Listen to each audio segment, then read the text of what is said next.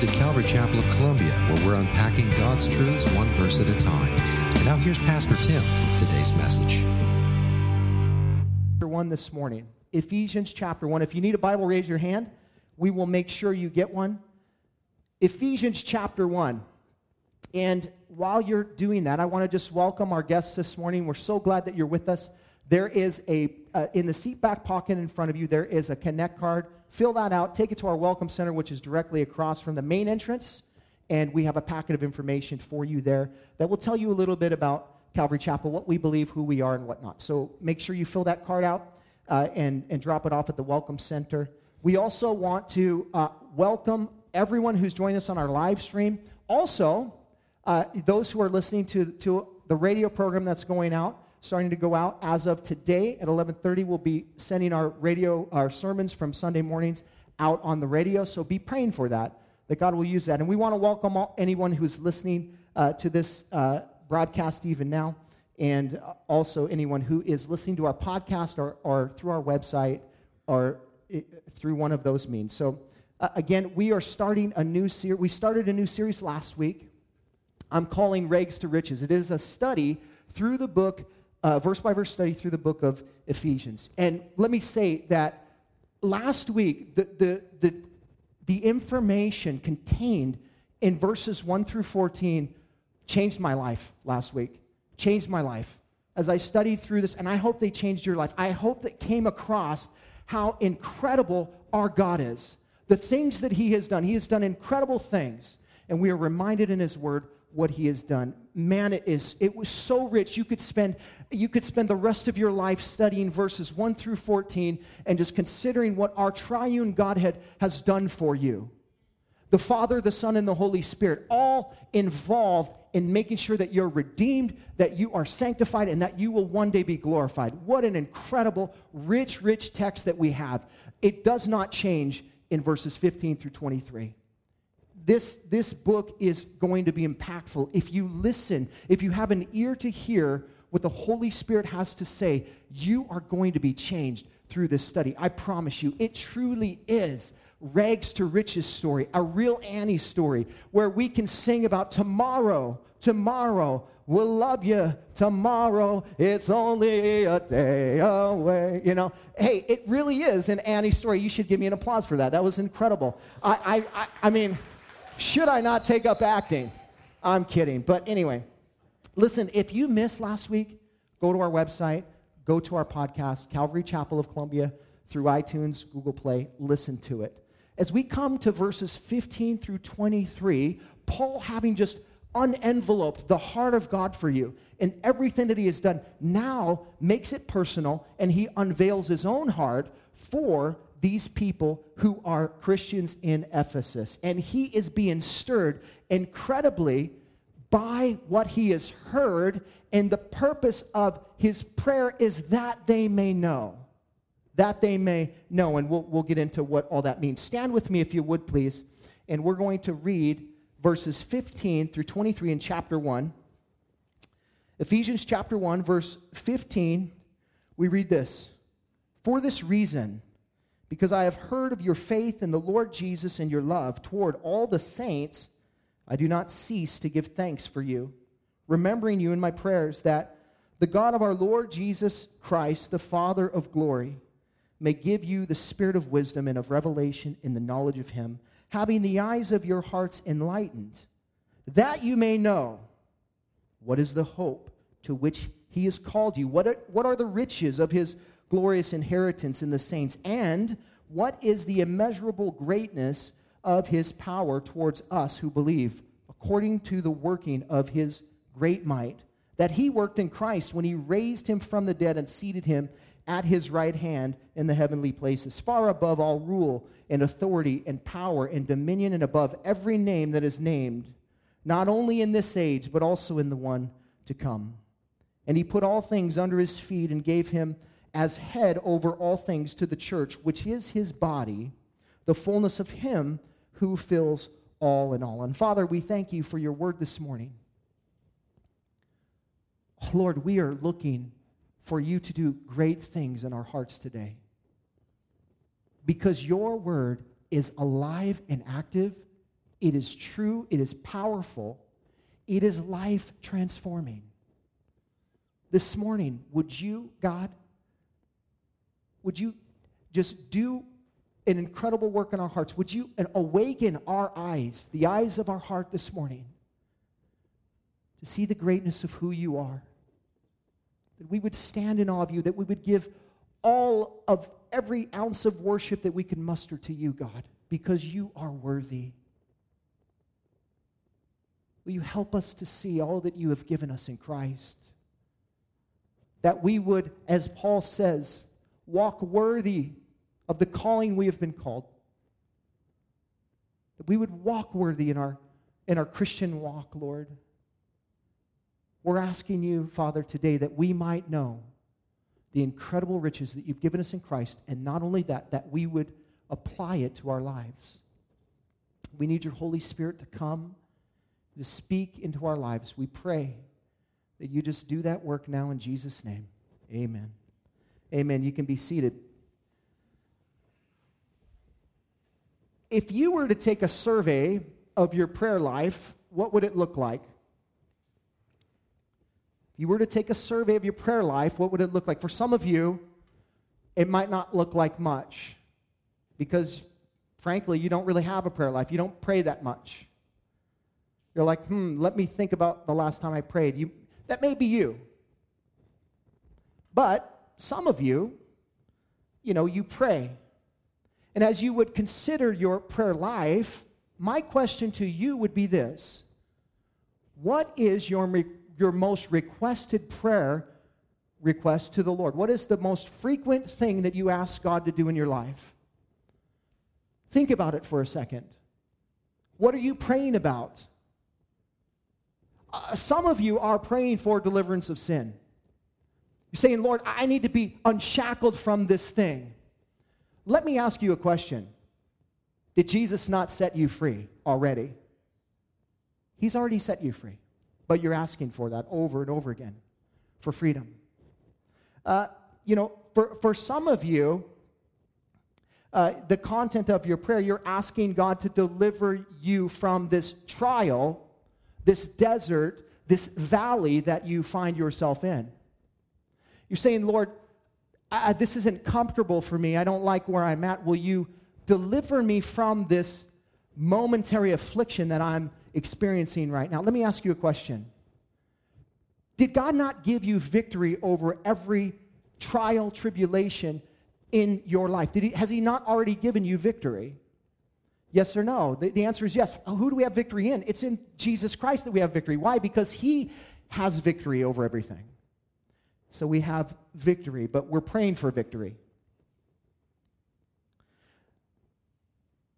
Maybe you're praying for more power from the Holy Spirit. Holy Spirit, will you come and empower me in such a way that I could be used mightily for you? Let me ask you again Did not God give you the Holy Spirit when you were converted? Yes or no? Yes, is the Holy Spirit given in part to you in that moment? No. So, therefore, you already have what you're asking for. The reality is this you're not walking in it. You're not walking in it. For some of you, you know, in order for us to walk in these things, we have to know about them. That is why we spend time going verse by verse through the Bible, so that you and I can know what God has done for us, and therefore we can apply it to our lives, right? So we got to know in order to apply. Now, check this out. Many of you know already. Like you just answered all those questions. Yes, I've been uh, delivered. Yes, I've been forgiven. I've been delivered from my sin. I've been delivered from my trials already. I have victory in Christ. I have the Holy Spirit in me already. And yet, you're still asking. And the reason you're still asking is because you're not applying. You know, but you aren't applying to it. Now, that is a whole different topic that we will talk about when we get to Ephesians chapter 4, where Paul says this in verses 1 through 3 I therefore, a prisoner of the Lord, Paul is in prison when he's writing this, urge you, who's he speaking to? The, the saints in Ephesus, to walk in a manner worthy of the calling to which you have been called with all humility and gentleness, with patience, bearing with one another in love, eager to maintain the unity of the Spirit in the bond of peace. Listen, Paul is in prison. He's exhorting free people, people that are not in prison. He's exhorting free people to walk worthy of the manner that they've been called. He's in prison. He's being the example, isn't he? He is walking worthy of the calling that he's received as he is in chains for Christ. Yet he's exhorting others to walk worthy of the calling that they've received. Listen, Paul tells us in these verses that circumstances don't define us. Listen, but character does. Circumstances don't define us, but character does. He, he, he tells us here that, that what kind of a character that we ought to walk in. We ought to be humble and gentle and patient and, and bearing with one another. We ought to be eager to maintain unity in the spirit of bond of peace. How do we do that? Through Christ, in Christ. Well, we need more of that in our lives, Lord. No, you already have it. You're just not walking in it. You, you, you see, you don't have to get the character of Christ, you already have it. If you have the Holy Spirit inside you, you have the same character of Christ inside of you. You just have to unveil it and allow it to, to come out in you. Sounds simple. No, you know what it requires? It, it, this is the reason we don't do it. Because you have to die to yourself. You have to say, I'm not as important as I think I am. God is way more important. I want God's character in my life. I want Christ to come out in me. And so I have to surrender and die to myself. But I don't want to do that because it doesn't feel good to do that. My flesh wants to rule and reign. Listen, there is a period of time where your flesh will, will buck you in that process. And yes, it is a daily dying.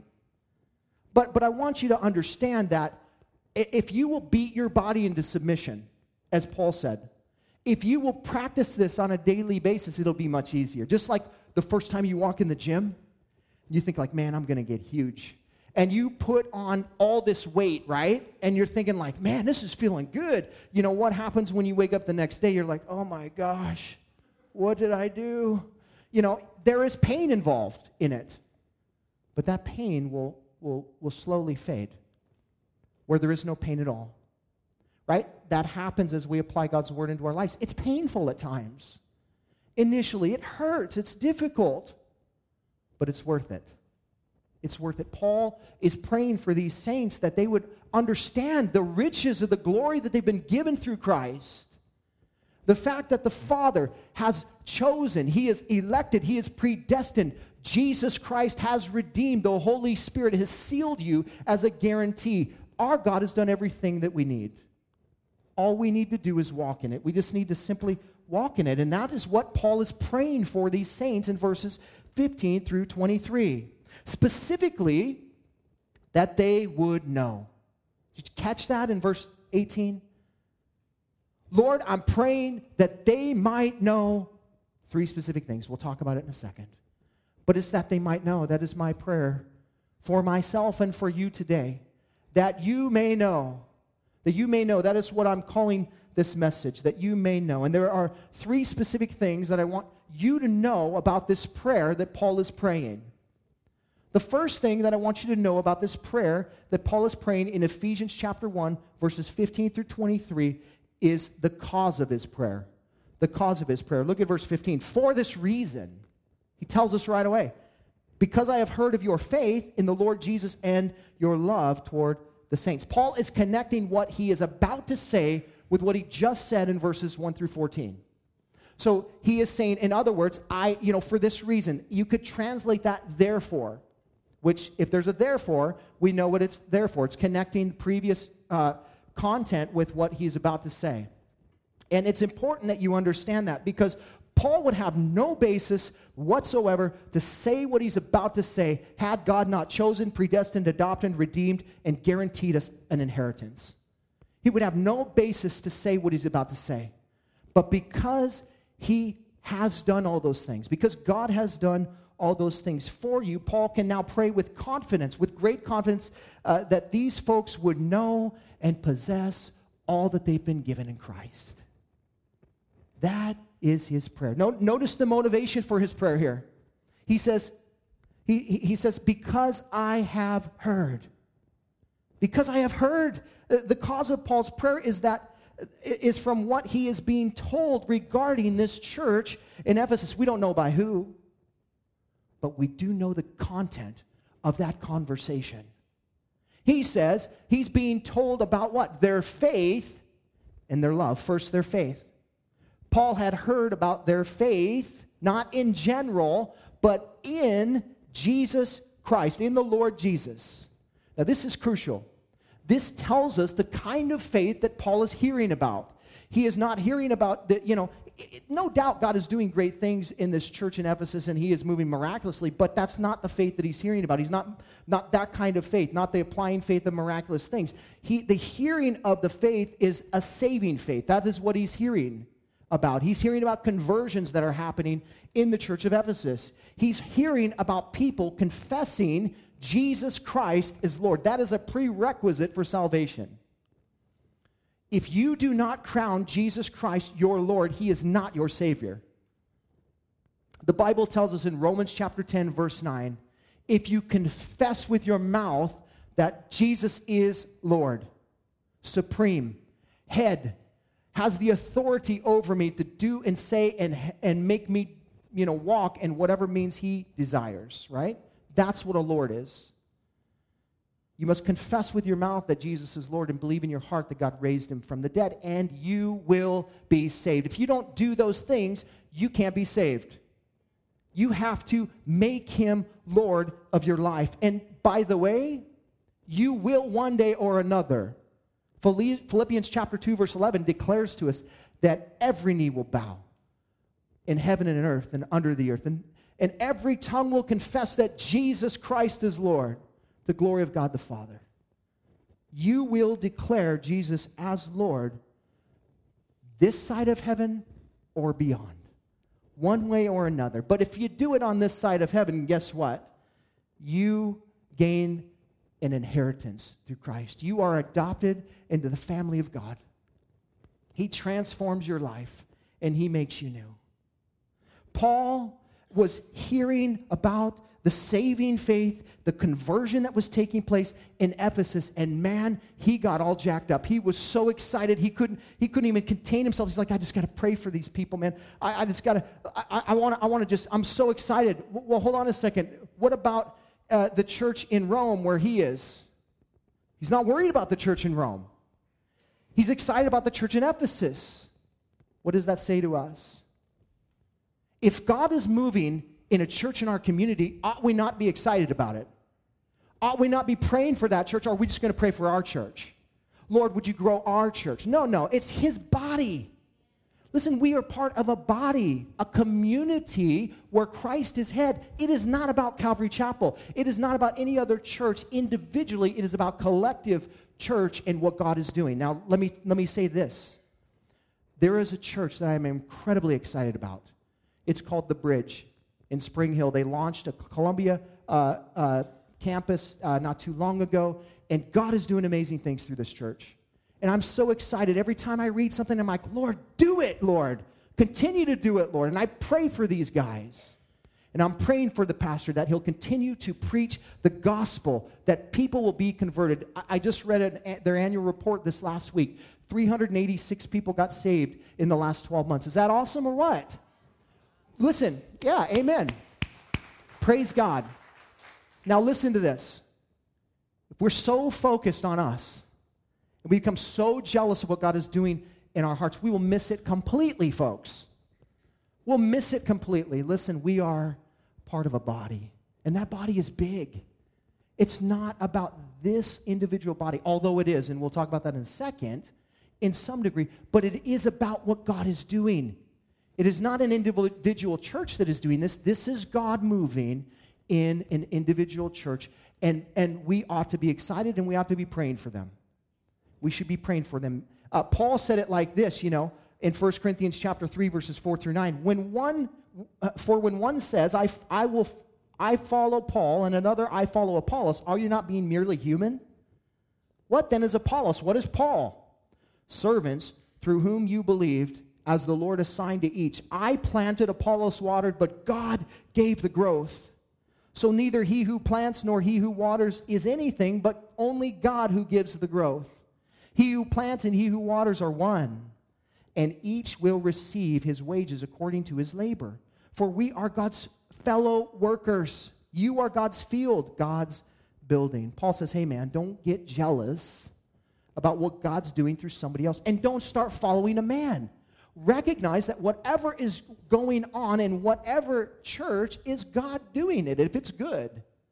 Listen, if you know, you might not even agree theologically on uh, in some of these churches, but if God is moving and God is is is doing things, and that's not merely by number, but that is by conversion, saving faith, which is what we're talking about, then we ought to be excited about that. We ought to praise God for that. We ought to be praying for these people. I would suggest, I would say to you, pray that God would move mightily through the bridge, through every church around here, but recognize his work and give him glory for it. Praise the Lord for what he's doing there. So Paul is saying, listen, I heard about the faith of those that are coming to faith in Christ in Ephesus, and I'm excited about it. I'm not missing it because I'm focused on the church in Rome where I am, but I'm, I'm, I'm just in Jubilee over the fact that God is moving because I am part of that same body and we want the kingdom of God to grow. And not only that, but listen, he also had heard about their love towards some of the saints. They only love some of them, not all of them, but some of them, right? No, that's not what it says. It says all of them. Their love for all the saints. Again, this is a telltale sign of genuine conversion. The fact that these Christians are loving each other to the fullest degree, all collectively, numerically, all of them. Not some, all of them. And that is incredibly difficult to do, isn't it? Because we have that person in our life that is just extremely difficult to love. I try to love them, but they keep messing it up. It's their fault, you know? No, no, it's not. It's your fault. It's your heart. Listen, I, promise you, if Christ loves them, he will give you the ability to love them if you surrender that to him. But you just don't know them, Lord. Oh, don't I? Did I not, be, was I not pinned to the tree for that person? Do I not know their sin? What am I saying? You have the capacity to love every person, no matter how difficult they are, because the Holy Spirit is in you. And if the Holy Spirit is in you, He is he is trying at least to come to birth forth the fruit of the Spirit, which is love. Right? And out of love flows everything else. But the fruit of the Spirit is love. If you will allow the Holy Spirit to do that work, you will love all the saints. Now, uh, you know, it, it's incredible that Paul had heard about this saving faith and about their love because it's one thing to hear about people coming to the altar, is it not? It's, well, that's great. You know, you had 386 people come to the altar. It's an entirely different thing to hear about the gospel transforming lives to such a degree that people are loving each other. That is true conversion. And that is why Paul is excited. Love is the sign of genuine conversion. 1 John 3:14 we know that we have passed out of death into life because we love some of the brothers. No, because we love the brothers, all of them. Whoever does not love abides in death. That's pretty, I mean, that's pretty clear. Listen, if you're not loving, and John would say that multiple times through the, through the book of First John, if you are not loving like Christ loves, you are not in Christ you are not in Christ. You shouldn't feel comfortable with your salvation. You shouldn't feel secure in your salvation if you are not loving the way that Christ loves. So then you need to what? You need to examine your heart to see whether you're in the faith. You need to ask yourself, Lord, what's going on? Why, why am I not loving this way? Is the Holy Spirit not in me? Romans chapter 8 says, if the Holy Spirit is not in you, you are not of Him. If you're not sealed with the Spirit of God, then you're not of Christ. I'm not trying to get you unsaved. I'm just trying to help you understand that if you are not walking in love, if you are not exhibiting some fruit in your life, then you perhaps are not saved. It's not about going to church. It's not about simply knowing Bible verses. It's about life transformation. It's about life transformation. It's about metamorphosis. That is the biblical term. It is about the caterpillar that changes into the butterfly. That's who God has called you to be in Christ. And that transformation is taking place. There are people that will challenge you in this area of love. and again, the way that you could love them is you have to die to yourself. That is the only way. And I would suggest this that we take a moment right this second and we pray that the Holy Spirit come and we surrender our hearts in this specific area that we would love each other the way that He's talking about uh, the way that we should love each other. Will you pray with me for a second? Make this prayer a, a sincere faith prayer with all your heart. Holy Spirit, I surrender my whole heart to you. I give you full control to fiercely love all of the saints through me. In Jesus' name, amen. And listen, it, if you pray that with all sincerity, it is done in your life. Why? Because it's God's will. You don't have to wonder if that's His will. That is His will. And we know the Bible says repeatedly over and over again. Jesus said it, James said it. If you ask according to His will anything, it'll be given to you. You have that. So walk in it. Walk in this love. Paul had heard about the faith and the love of these saints in Ephesus, and man, he began to pray for them.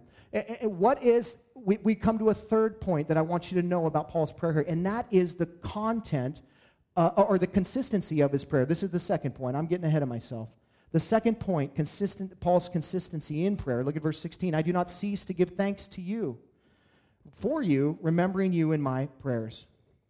Paul is praising and praying ceaselessly for these saints in Ephesus. He is thanking God for what he is doing in their midst. And he is no doubt also praying for protection because we know when God is moving, the enemy also is looking to attack. We know that. Don't think for a moment that you can that you can uh, reap 80, uh, 386 salvations in a 12 month period and that, that you're not going to have any backlash from the enemy. Don't even think, of, think that to be true. He is going to be lurking. Are we afraid of the enemy? No. Why? Because we've been given victory in Christ. But that doesn't, you know, that doesn't negate the fact that the enemy is lurking in the midst of God w- moving, right? So we need to pray for that. We need to ask the Lord again, Lord, bind the enemy. Allow your work to be done. Let us, more, more so, the prayer, let us not lose hope. Let us not grow weary in doing good, God, even in the midst of our trials, whatever they might be. Right? The prayer isn't for victory because we have victory. The prayer is that we would walk through it in victorious ways, right? So, Lord, help us. Paul is praying, Lord, help these believers. We praise you for what you do, but help them, Lord, to, to walk in the strength that you've been given them. Now, one of the greatest temptations that the enemy will use in your life when God begins to use you is the temptation to take God's glory. The temptation to take God's glory. When you stand up in front of people, people begin to look at you differently, and then the enemy will start to, you know, come alongside you and whisper in your ear, Yeah, it is all about you, man. You are so, God is so lucky to have you. I mean, Without you, who knows what would be going on here? Probably nothing because you're the whole reason this thing is happening. Not. Not. That's what, but that's what happens, right? You've been there, you've heard that. My family thinks I am, I walk on water. We know you don't, right? So don't you dare deceive yourself and receive your own PR. Listen, be careful. That is how the enemy's going to tempt you. It's, it's, a, it's, a, it's really so blatant, even. And yet we're like, you know, just that's what happens to us. We, we take it hook, line, and sinker. Beware of that. Paul mentions the fact that he is praising and praying ceaselessly for these believers, and he is giving glory where glory is due. And it's important that you do that for sure. But let me also say this it's not just in the victories, it's not just in the, you know, the mountaintop experiences that we praise God. Right? It's in every moment of our lives. He is worthy of our praise no matter what we're going through. It's not circumstantial. Like, God, I'm praising you today because you're so good to me. I mean, you bless me so much and all this kind of stuff. That is true whether you're going through a trial or not. He is good to you. He has blessed you. The fact that you have breath in your lungs, you know, is the reality is he's blessing you. But if you're not if you're walking through a valley today, you're going through something difficult, let praise still be on your lips. Continue to praise him. Thank him. God, thank you for what you're doing in my life. I don't understand it right now, but I know that you're working out this for my good. I know it. Why? Because the Bible says so. Romans chapter 8, 28. He works everything out for the good of those who love him. You have to preach to yourself when you're in the valley, when you're going through trials. You have to remind yourself of what you've already been given. God is making you more like Jesus in the midst of your trial. So, we praise him for it. We thank him for it. Consider it pure joy, brethren when you encounter various trials, for those trials, summary wise, will make you like Jesus. They will make you like Jesus. So you praise Him for that. Lord, thank you. And trust me that He sees your tears. He saves your tears. He counts them. He cares about them. Eh, they, they are not going wasted, I promise you. Neither is your suffering. He is working in your life. Trust Him. Give Him praise even in your pain. As we come to verse 17, we come to the third and final thing that we need to know about Paul's prayer. That is the content of his prayer. Look at verse 17. That the God of our Lord Jesus Christ, the Father of glory, may give you the spirit of wisdom and of revelation in the knowledge of him. Firstly, we see Paul praying to the Father, asking that he give these believers the spirit of wisdom and of revelation. Listen, in the knowledge of Him. That is important. The prayer was really like this Lord, help them to know and to walk in the riches that they've been given. That is simply the summary of what he's saying. Lord, help them to know and to walk in the riches that they've been given. That's what he's praying for. Some people think that Paul is praying for the Spirit of God here. Lord, help the Holy Spirit to come, to, to, to give them more of your Holy Spirit. No, that's not what he's praying for. Again, the Holy Spirit is not, you know, he doesn't give the Holy Spirit in partial to us. You either have the Spirit of God or you don't. Period. He is in full strength all the time. Now, whether you're walking in it is a whole different story, right? But you don't get just part of the Holy Spirit. You have the Holy Spirit or you don't. And if you have it, then guess what? The power's in you already right? Yes, there is a baptism of the Holy Spirit. That is a different uh, type of uh, experience with the Holy Spirit, the upon experience, the epi experience of the Holy Spirit, where He comes upon you. Listen, not for general Christian living. That isn't why He comes upon you. He comes upon you to be a witness in power and might for His glory, right? So it's for something miraculous that He wants to do through you. That's not what He's talking about. He's talking about a simplicity of Christian living here. And he's saying, Lord, help them to know and to apply what they've been given. They don't need extra Holy Spirit for that. They already have that. So they need to walk in it. And so he's praying for them that they would. They are, at this point, walking in it. Paul continues to pray that they would continue to know. That would suggest to, to me and to you that no matter how long you walk with Jesus, there is something more to know about him, and there's something more to apply in your life.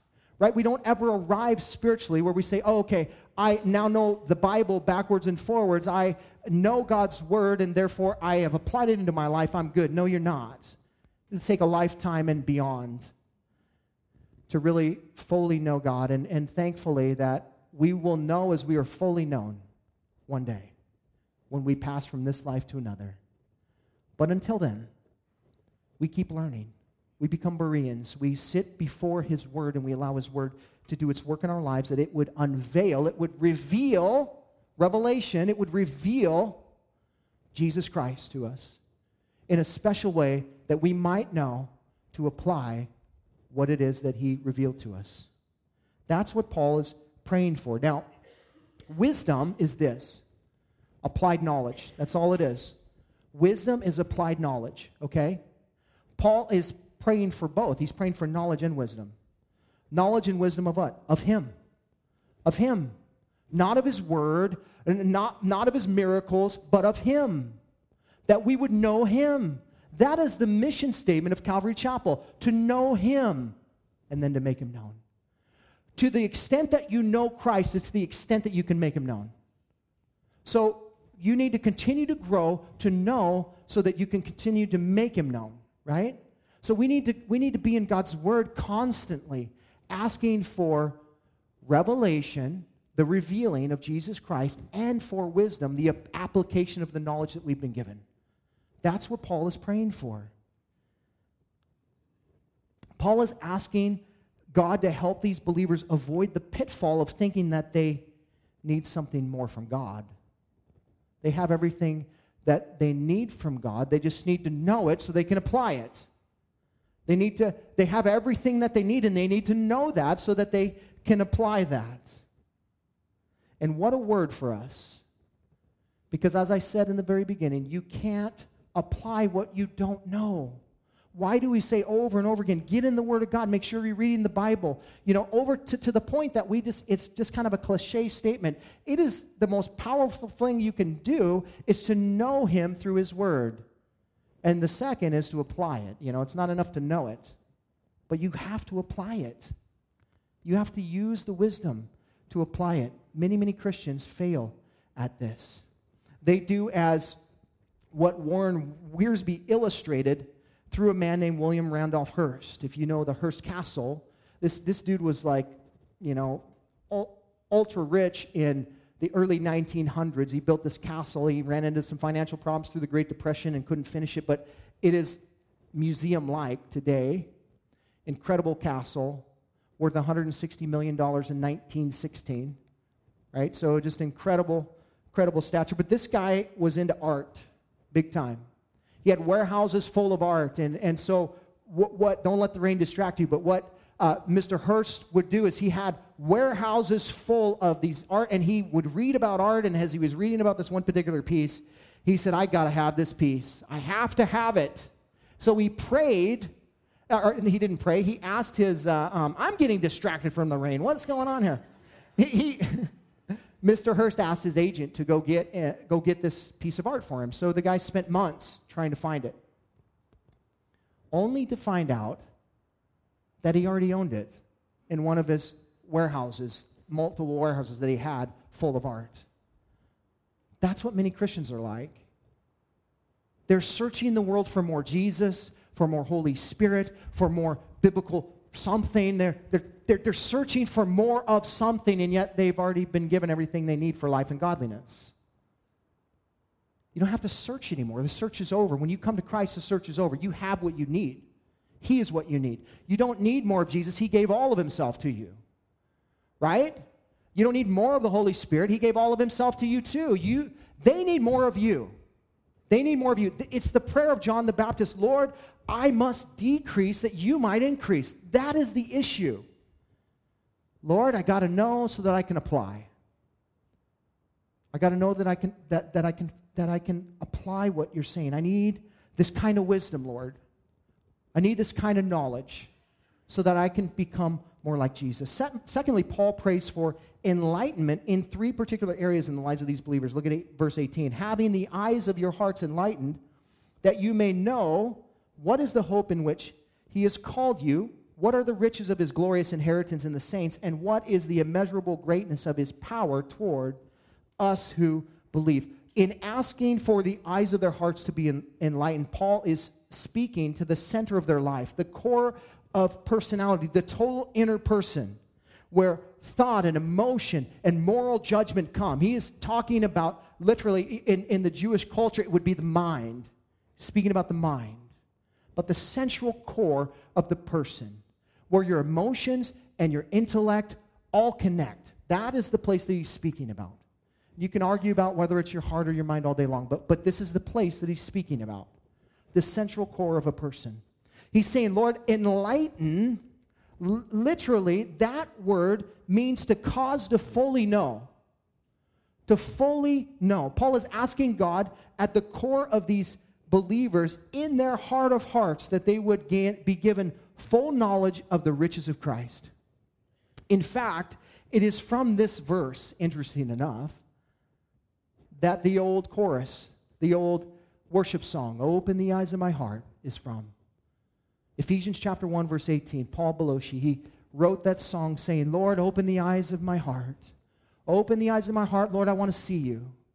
And that is the prayer Paul is praying. Lord, open the eyes of their heart, the central being where their emotions and their intellect connect. Open their eyes that they might fully know you, that they might fully know you. Paul wants us to have a complete and full knowledge of three specific things here. He wants us to know what is the hope to which he has called them. He wants the church in Ephesus to know what the hope to which he has called them. What is our hope? Our hope is that God will do everything he promised he would through his word. Amen. That is our hope. Not that just we're going to heaven, but he's going to do everything he said he would. Right? Every promise that he gave, our hope is that he is going to do that. And that and many of us look at it like an earthly kind of hope, like, man, I hope my wife makes steak tonight. You know, like we don't know if that's really going to happen, but we're hoping it does. No, that, that's not the kind of hope he's talking about. He's talking about a full assurance of hope. I was a vegetarian, now I'm a steak, so I do kind of hope like that, you know, sometimes. But anyway, um, but so Paul is, is saying, listen, I'm asking that God would give them the hope of glory. The hope of glory that God is going to do everything He said He would from start to finish, that He is going to. He's going to redeem you, He's going to transform you, and He's going to glorify you one day. And all of the promises that go with it. He's going to go with you, He's going to see you through it, He's going to lead you, He's going to empower you, He's going to do all these things. That is the hope that Paul is praying for. And not only that we would have a partial knowledge, but we would have a full knowledge of this. Now, does anybody need a full knowledge of this? Because I'll tell you, I do. Because I'll be transparent with you. There are times where I, I wonder in my brain, in my brain, is this really real? Is this really real? And when you, have, when you come to that place, listen, it will always take faith to walk with Christ. Always. It doesn't matter how long you walk with Him. So, therefore, there is always momentary places where the enemy can insert doubt or where your, where your brain your flesh can overrule and, and cause doubt. So, what do we need to know? We need, to, we need to know the hope that lies within us. Like, not just once, but we need to know that over and over again. We need to meditate on that. Like, we need to have a full knowledge of that so that we can have what? A full assurance. A full assurance of faith. Some of you don't have a full assurance of faith because you don't have a full assurance of hope. You're not sure you're not 100% sure, and you're maybe you're maybe you're not sure because you're really not trying that hard to know, right? You're not really sitting before God and saying, God, I need to know you more so that I can apply, right? I need knowledge before I can get wisdom. Lord, just give me wisdom. Just give me a download. That's not the way it works. You have to do the work.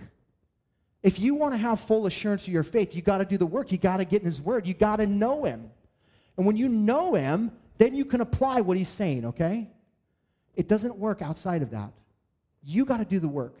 You have to express your faith. You have to walk in your faith. You have to say, God, I'm going to trust you, even though maybe I'm maybe I have a doubt. Lord, it's the prayer of, uh, of the Roman soldier that says, Lord, I believe, but help my unbelief. Lord, I believe, but help my unbelief. you have unbelief? Sometimes. And then I pray, God, I believe, but help my unbelief. Lord, help me in this moment. Not one of us will walk through this life flawlessly in the flesh. We will in the spirit through Christ. Right? So we got to limit to, to as much a degree as we can. We got to die to ourselves to as much a degree that we can so that doesn't happen. But if it does, we have to, we, when, when, when we, when we, Pastor Chuck used to say, when we encounter those things that we don't understand, we fall back on those things that we do understand. What does the Bible say? Says that I can trust God. Okay, I'm good. I can do this. So Paul is asking for them to understand the hope which lies within them. Secondly, he is praying for uh, what are the riches of his glorious inheritance in the saints. Now, this is mind blowing. I don't think, if you don't read this carefully, you will totally miss what it's saying. Right? What inheritance is he speaking of? He's talking about your inheritance? No. He's talking about God's inheritance. Well, hey, wait a second. Who is he talking about? You. You mean I'm God's inheritance? Yes. That's what he's saying. He wants you to know, first and foremost, primarily, above everything else, that you are God's inheritance. You might not feel like that today. You might feel like, Lord, I'm not worthy of being an inheritance to you. What, An inheritance? Isn't that like riches and glory? Like it's something that you want, not something you don't want? You want me? Yes, He wants you. And He loves you. And you're His inheritance. He told the children of Israel, although they would mess their lives up tremendously, you're my inheritance. And He says that to you today. You're my inheritance. If you're in Christ, you are His inheritance, first and foremost. But there's also an inheritance that you get. And it's the riches and the glory of Christ. That one day you'll be seated with him. You have everything that he has because you are his inheritance. That is incredible. That is incredible. And the inheritance that you will get, the Bible says, 1 Corinthians 2 9, no eye has seen, no ear heard, nor the heart of man imagined what God has prepared for those who love him. God, help us to see that we are your inheritance, that we would live, it, live like that, right?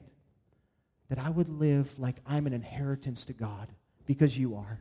He died for you, He shed His blood for you.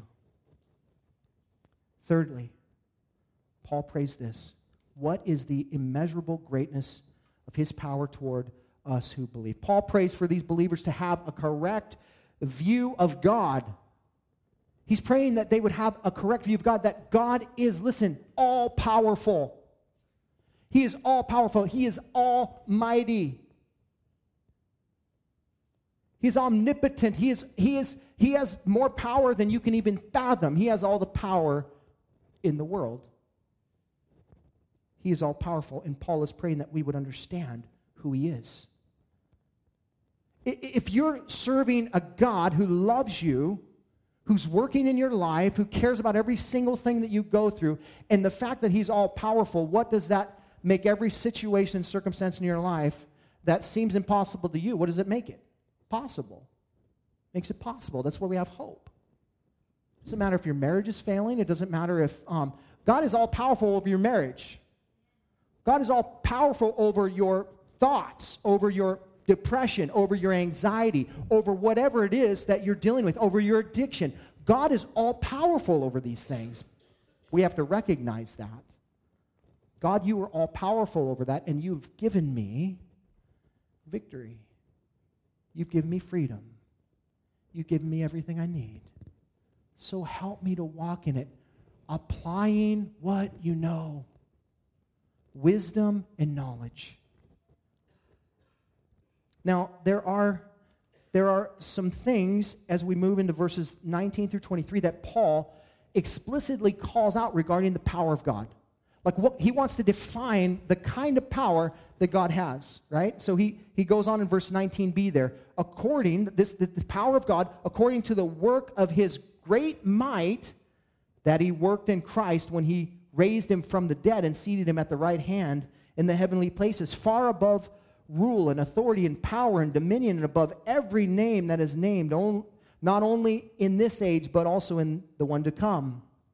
And he put all things under his feet and gave him as a head over all things to the church, which is his body, the fullness of him who fills all in all. God's power is revealed in three ways through Jesus Christ. Firstly, that he was raised, he raised Jesus from the dead. Now, that same power that raised Jesus Christ from the dead is in you because he raised you from the dead. You were once dead, now you're alive. That power is in you. The, the power of God being able to breathe life into you. How can you be sure? Because God transformed you and because He said he, he, would, he would cause you to go from life to death because his word said it, and because your life reflects it, right? If your life doesn't reflect it, then that power is not in you. it has to be reflected. He raised Jesus from the Christ. There was a literal raising of the dead. And there is a literal raising of the dead in you. God has the power to do that. Secondly, God, God has the power to reveal through Christ. He reveals Christ in his power uh, the, through the position that he was given. He was seated at the right hand in the heavenly places. Now, in biblical terms, this is the place of honor, the right hand. Not only that, but it also signifies equality with God. Jesus was seated at the right hand of the Father not only because he is seated in the place of honor, but also because he is equal, because he is God. And so he can sit in that seat. God has given uh, Jesus all rule and authority and power and dominion. There is nothing that Jesus isn't ruling over, folks. Nothing. Every circumstance in your life, every situation, He is ruling over and He has authority over. Not only that, but He has power over. So, what do we need to do? Trust in Him. Because God isn't purposely, you know, allowing you to go through something without some purpose. He's not just saying, I don't know, even know if that makes sense, but he, he, he is allowing you to go through whatever it is that you're going through because there's a purpose behind it. Don't question the, pur- don't question the purpose. Just allow it to come forth in your life. Just trust in it. Lord, I know that you're doing something, and I'll, I'll trust you with it. He's given Jesus the name above all names, not just in the here and now, but for all of eternity. As I stated before, every knee will bow and every tongue will confess that Jesus is Lord. And what is crazy is that you and I are seated with him in the heavenlies. Ephesians chapter 2 verse 6, but we'll get into that next week. Finally, God's power is revealed through Christ in the fact that he has made him head of the church. Hashtag Jesus is not your homie. He is your head. He is your head. He has sovereign power and authority over not a building made with bricks and sticks, folks, but over a people who are flesh and spirit. He is head over you. You are the church. When he talks about being the head of the church, he, that means he is the head of you. Unlike angels who were created and ruled over by Jesus, Listen, we are joined to him. You have a privileged position. I hope you understand that. In the scheme of all creation, you have an incredible position that God would choose you, that He would predestine you, that He would, you know, redeem you, that He would seal you, that He would do these things in your life, you know, it, it is amazing. And then He would be your head he would join himself to you. What a privilege. But Lord, I don't got time to pray today, man. So busy. Lord, I ain't got time to really get in your word today. I'm just so busy doing stuff, Lord. Yeah. Man, what an incredible thing. And I don't mean to hammer on you, I'm hammering on me. Because I can allow myself to think that I'm pretty important. But He, I'm nothing in comparison to Him. He is awesome. And He loves you, and He is your head. What does that mean? It means you need to submit to Him, right? You don't tell your brain what to do. Your brain tells you what to do. Your brain tells your hands what to do, tells your arms what to do, tells your feet what to do, tells your toes what to do, tells your mouth what to do, tells your ears what to do, tells your nose what to do, what your it, it is responsible for everything. He is your head. He gets to tell you what you can and cannot do. He gets to tell you how you are and are not supposed to live. He gets to tell you what is acceptable and not acceptable. He gets to set the rules. You don't get to set the rules. It's Him because He's the head. He gets to do these things. That means we have to submit, listen, to the headship of Christ. And I promise you, it's not like, it's not a burden to do that. It's a privilege, number one. Number two, it's to your benefit. Because the, your head is, is telling your body what to do that is most beneficial to your body. Jesus is telling you to do what is most beneficial in your life to help you avoid every pitfall and every difficulty that, that you would find yourself in because of you're trying to be the head. Stupid decisions. Listen, if you've made stupid decisions in your life, which we all have, stop doing it. Let him be the head. It's easy for you to say. Uh. Well, it, it is easy for me to say because he's the head. He can he tells us what to do. Jesus said, "My sheep hear my voice." Right? So do what he says. It's that simple. Listen, he has been given the power, the authority to, to and he uses it in such incredible ways that he won't force you to do what he says, but he will speak to you about it. And he'll tell you, come on, what are you doing? Why are you doing that? Don't do that. Go this way. Don't go that way. This is more beneficial for you, I'm, i promise you. And it, sometimes it's just through direct con- conviction of the Holy Spirit. Sometimes it's through His Word. Sometimes it's through somebody else, where the Holy Spirit uses somebody else to come in your life and go, man, dude, what are you doing? Why you doing? You can't tell me what to do. Well, if Jesus is operating through me, I certainly can tell you what to do right? Because he's telling you what to do, not me. If it's in here, I can pretty much tell you what to do because he's saying it. Don't judge me, man. That is like a broken record. Stop it. Don't judge me. I'm just simply telling you that, hey, God doesn't want you doing these kind of things. Stop doing it because his word says so. Paul is praying. This is a prayer. And listen, I think we would do well to pray this for each other. That we would know what God has done for us, that we would have knowledge of Him, that we can apply it to wisdom in our lives, that we would live to the, to the level that He's called us to. Amen? He's called you to a greater place, folks. Not, not in heaven, yes, one day, but also in the here and now. You can experience the riches of Christ today. You don't have to wait for heaven because he's given it to you now. There is the, the, the idea of the, the, the kingdom of God is here and is coming. And you can experience the kingdom of God here, and you will experience it one day when he does come and get you. But don't forget about the here. Don't wait. Know him and apply it to your life. Amen. Father, we thank you for your word this morning. We thank you, Lord, for just an incredible set of passages, Lord, that are exhorting us, Lord, that praying over us, Lord, really, that we may know. Will you open the eyes of our hearts today, God? Will you help us to rest in the work that was done for us on the cross?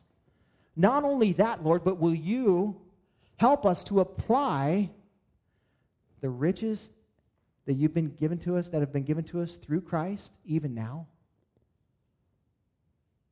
Lord, we, are praying for surrendered hearts because ultimately this is, that is what this is all about. It's about surrendering to you.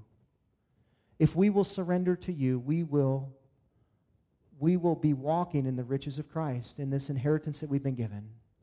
And so we ask you even now, Lord, to do that work in our hearts to just draw us close to you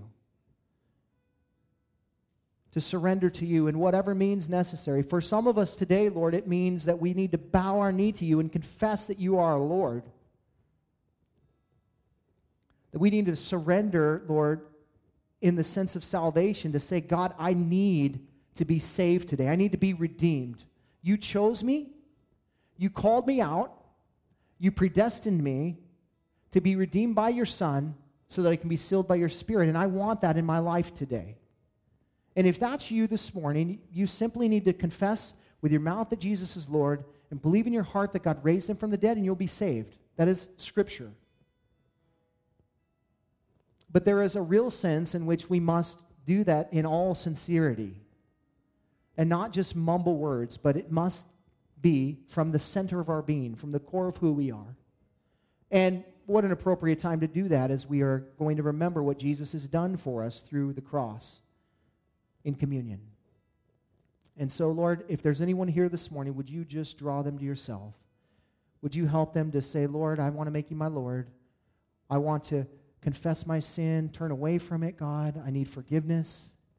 And I know that you're the one that can give it. You have to be my Lord, and I want to make you my Lord today. I believe that you died and rose and, and that you will give me life today. Thank you, Lord. And Father, for the rest of us here today that are walking in you, Lord, will you help us to, will you reveal yourself in a greater way that we might know who you are and the knowledge of who you are that we can apply it to our lives, Lord. We just ask for full surrender today, God. We thank you. We love you in Jesus' name. Amen. Thanks for listening. You can hear more of Pastor Tim's studies through the Word of God on our website, www.calvaryofcolumbia.org. Thanks again for listening, and we hope you'll join us again as we continue to study God's Word.